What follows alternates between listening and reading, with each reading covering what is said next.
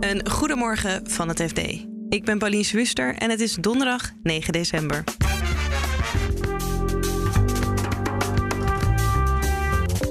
Precies 30 jaar geleden werd de basis gelegd voor onze munt, de euro. Bij de bouw zijn er wat constructiefouten ingeslopen. En vandaag vechten de aandeelhouders van Funda een onderlinge strijd uit bij de ondernemingskamer. We willen dat jullie ingrijpen en een onderzoek instellen naar de gang van zaken bij, uh, bij Funda. Want bij Funda wordt echt wanbeleid gevoerd.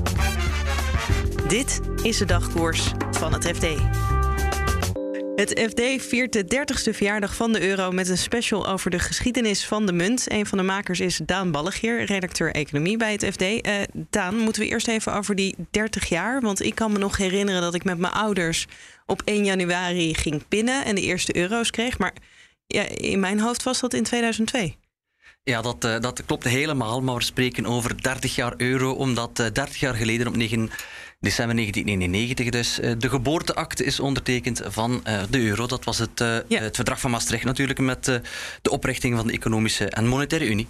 Oké, okay, nou dan hebben we dat uh, uit de weg. We gaan het hebben over het uiterlijk van de euro-biljetten. Uh, want volgens jou staan die symbool voor eigenlijk hoe dat project uh, is gegaan. Dat moet je denk ik even uitleggen. 2002 kwamen die eerste briefjes en ik weet niet of jij nog weet wat erop stond. Ja, ik, heel vaag kan ik me iets herinneren met misschien een brug. Het zou ook een gebouw kunnen zijn. Helemaal zoiets. Ja. Bruggen. En dat waren inderdaad bruggen, maar bruggen die niet bestonden. En dat was een, een uitvloeisel van de besluitloosheid of het gebrek aan durf om daar iets op te zetten dat dat Europese project verzinnenbeeld. Ze hadden er Paul-Henri Spaak kunnen opzetten, Monsieur Europe uh, of Jean Monnet, ook een van die grondleggers van, van de Europese Unie. Maar dat, dat lukte niet, want wat vonden andere landen daarvan? Ja, het is te Belgisch, het is te Frans. En toen hebben ze gekeken naar, kunnen we er geen planten of bomen op zetten? Maar toen waren er landen die zeiden, ja, maar die bomen die komen bij ons niet voor. Dus dan is het ook niet echt onze munt. En er was er zoveel discussie over dat ze uiteindelijk maar besloten hebben om niet bestaande bruggen erop te zetten, om iedereen tevreden te houden. En dat geeft toch aan, ja, god, uh, het symboliseert voor mij eigenlijk ja, een soort besluitloosheid. Uh, we, zijn erin gerommeld met het idee van later. De handige dingen die zijn wel geregeld, maar eigenlijk de praktische dingen die zijn wat uitgebleven. En uh, dat, dat zie je in dat hele europroject. Dus ook de problemen die later naar boven kwamen. We zijn eraan begonnen met een soort politieke intentie aan dat hele europroject. Maar de onderbouw, we hebben eigenlijk het dak gebouwd, maar de onderbouw die is achtergebleven. En wat je dan kreeg in 2008 met de financiële crisis en dan daarna de landencrisis die erop volgde. En toen bleek dat die fundamenten ontbraken van dat hele project, van het europroject. En ja, dan is het ook uh, het helemaal beginnen wankelen. En toen zijn politici maar moeten gaan beginnen graven om die fundamenten eronder te stoppen. En ja, die zijn voor een deel gerealiseerd, maar we zijn nog helemaal niet uh, aan de afwerking van dat bouwwerk dat de euro is. Ja, en uh, nou heeft de ECB gezegd, in 2024 krijgen we nieuwe biljetten. Een beetje centraal in die Euro-special staat ook... Wordt de euro, is de euro volwassen? Wat moet er opstaan om een uh, volwassen euro te symboliseren? Ach, wat mij betreft mag dat gerust uh, Paul-Henri Spaak zijn. Dat is een Belg, of, um, Dat is een Belg, een Belg. Ja, of, of een omelet, want een omelet is mijn favoriete beeldspraak van het hele Europroject. Namelijk, uh, je haalt uit een omelet de geklutste eieren er niet meer uit. We moeten met elkaar verder, dus qua beeldspraak zou het wel, uh, wel mooi zijn. Maar inderdaad, vanaf 2024 gaat de ECB met nieuwe biljetten komen. En jij en ik mogen daar ook onze mening over geven. Dus ik ben ook heel benieuwd wat jij gaat insturen. Daar ga ik nog even over nadenken. Dankjewel, Daan. Tot genoegen. Daan Ballegeer is redacteur economie en een van de makers van de Euro-special van het FD. Die vind je op fd.nl/slash euro. Vandaag komt de jarenlange vete rondom huizensite Funda tot een climax. De ruziende partijen melden zich bij de ondernemingskamer. Erik van Rijn is FD-redacteur vastgoed en woningmarkt en volgt deze zaak op de voet. Hallo Erik. Goedemorgen. Om het hierover te hebben moeten we even de geschiedenis in van uh, Funda. Wie heeft het opgericht en welke partijen waren er toen? Funda is eigenlijk een kindje van de, van de Nederlandse Vereniging van Makelaars, de grote branchevereniging. Die heeft het opgericht destijds. Toen is eigenlijk voor gekozen om te zeggen: Nou, oké, okay, een deel komt in onze handen. Een deel komt in handen van Wegener destijds, hè, die, de uitgever die bekend was van de regionale dagbladen. Ja. En een deel komt in handen van de individuele makelaars. Dus leden van de NVM konden zich inschrijven op uh, certificaten funda. Dat zijn dus eigenlijk een soort, soort aandelen zonder stemrecht. Hè, ja. Maar die stonden wel garant voor een bepaalde winstdeel. En sinds 2013 twee aandeelhouders van funda. Ja, want Wegener ging weg. Wegener ging weg door de crisis.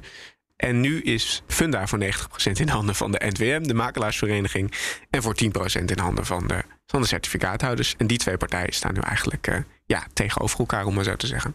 Want zij hebben er ooit in geïnvesteerd om nou ja, Funda op te laten richten, maar ook met het idee: ooit dan wordt dat groot en succesvol, wat het nu ook is. Ja. En dan kunnen we er flink geld aan verdienen. Het is eigenlijk een beetje ondernemerschap, hè? zoals je dat vaker doet met een belegging. Ik investeer ergens in en dan hoop ik dat het. Uh, op het einde eens een keer wat uh, na zoveel jaar wat rendement oplevert. En dat is gelukt. Je kunt eigenlijk niet zo goed om funda heen als je een huis wil kopen of, uh, of verkopen. En uh, de afgelopen jaren hebben die, die minderheidsaandeelhouders, hè, die certificaathouders, die hebben dus wel flinke winstuitkeringen gekregen.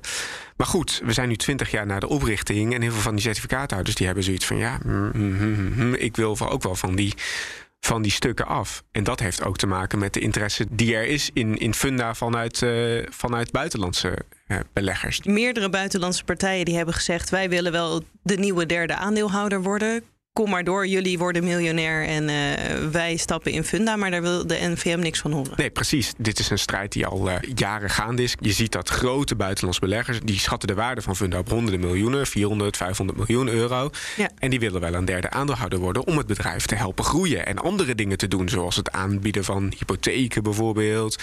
En ja, die certificaathouders die denken, hé, hey, dat is een mooie kans, want uh, na zoveel jaren hebben wij daarmee een kans om te zeggen, we gaan eigenlijk ons belang gaan verzilveren. Alleen ja, daar is nu een beetje, of een beetje, daar nogal een conflict over. Omdat ja, de grote aandeelhouder daar eigenlijk helemaal geen, uh, geen belang bij heeft. En die opstelling is op zich ook nog wel te begrijpen of in te komen vanuit de NVM. Want de NVM zegt, Funda is uiteindelijk altijd opgericht van en voor de makelaar. Wij hebben helemaal geen behoefte om zeggenschap weg te geven over het bedrijf. Dit zijn de makelaars die uiteindelijk goed verdienen aan Funda als groot aandeelhouder. Maar makelaars zijn ook de grootste klant van, uh, van, van Funda. Want als makelaar betaal je dus eigenlijk nog altijd een paar tientjes om een woningadvertentie op Funda te zetten. Dus ja, ja aan twee kanten profiteren die makelaars van van Funda. En ja, het zou best eens kunnen veranderen op het moment dat, uh, dat zo'n website uh, voor een groot deel in andere handen komt. Of er in één keer een aandeelhouder bij komt die in één keer snode plannen heeft. En allemaal andere dingen wil gaan doen met Funda. Waar, misschien wel een beetje ja, concurrentie met de makelaars gaat optreden. Hè. Sommige makelaars zijn ook hypotheekadviseur. Nou, stel dat Funda opeens wat gaat doen op het gebied van hypotheken, dan gaat dat op een gegeven moment misschien wel knellen met die, met die makelaars. Dus ja, de NVM ziet eigenlijk helemaal niets, nee, in. Die certificaathouders die zitten in een vereniging, vereniging uh, Funda Belang. Mm -hmm. En wat willen zij nou? Willen ze, ze, willen ze dat er een derde aandeelhouder komt? Willen ze naar de beurs? Willen ze hun certificaten laten opkopen? Wat, nou, um, eh, een van de drie zou wel goed zijn. Iets met geld. Iets met geld. Nou ja, kijk, wat ze eigenlijk nu aan de ondernemingskamer vragen is... we willen dat jullie ingrijpen en een onderzoek instellen... naar de gang van zaken bij, uh, bij Funda. Want bij Funda wordt echt wanbeleid gevoerd... door de meerderheidsaandeelhouder NVM. Concreet vragen ze dus eigenlijk aan de, aan de ondernemingskamer van zorg dat die aandelen van de NVM in handen komen van een soort beheerder. Dus schakel de NVM eigenlijk tijdelijk uit als aandeelhouder, zodat je onderzoek kan doen en het liefst ook zodat je het mogelijk maakt dat uh, er nu eens echt goed geluisterd wordt naar die biedingen van allerlei geïnteresseerde investeringsmaatschappijen.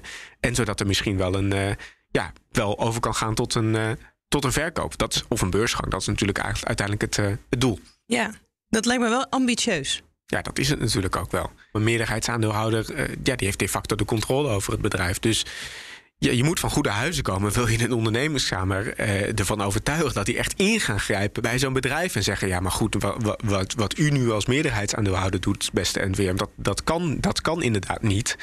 En uh, jullie zouden open moeten staan voor, een, uh, voor gesprekken. Of in ieder geval, we gaan onderzoek doen naar hoe dit nou allemaal zo, heeft, zo is gegaan. Dat de belangen van die minderheidsaandeelhouder eigenlijk uh, ja, continu terzijde zijn geschoven. Nou ja, je begrijpt ook al, ja, dat is, dat is natuurlijk best wel een, een forse ingreep als dat gaat, gaat gebeuren. Dus ja, ik ben erg benieuwd wat eruit gaat komen. Ik ben ook erg benieuwd naar het verweer van de, van de NVM vandaag. Van hè, hoe gaan zij zich zich eh, verdedigen tegen al die verwijten van de afgelopen jaren. Dat gaan we nu zien. En over een paar weken wordt dan duidelijk of, ehm, of het inderdaad uh, zover, zover komt dat, dat de ondernemerskamer gaat ingrijpen. We gaan het meemaken. Dankjewel, Erik. Graag gedaan.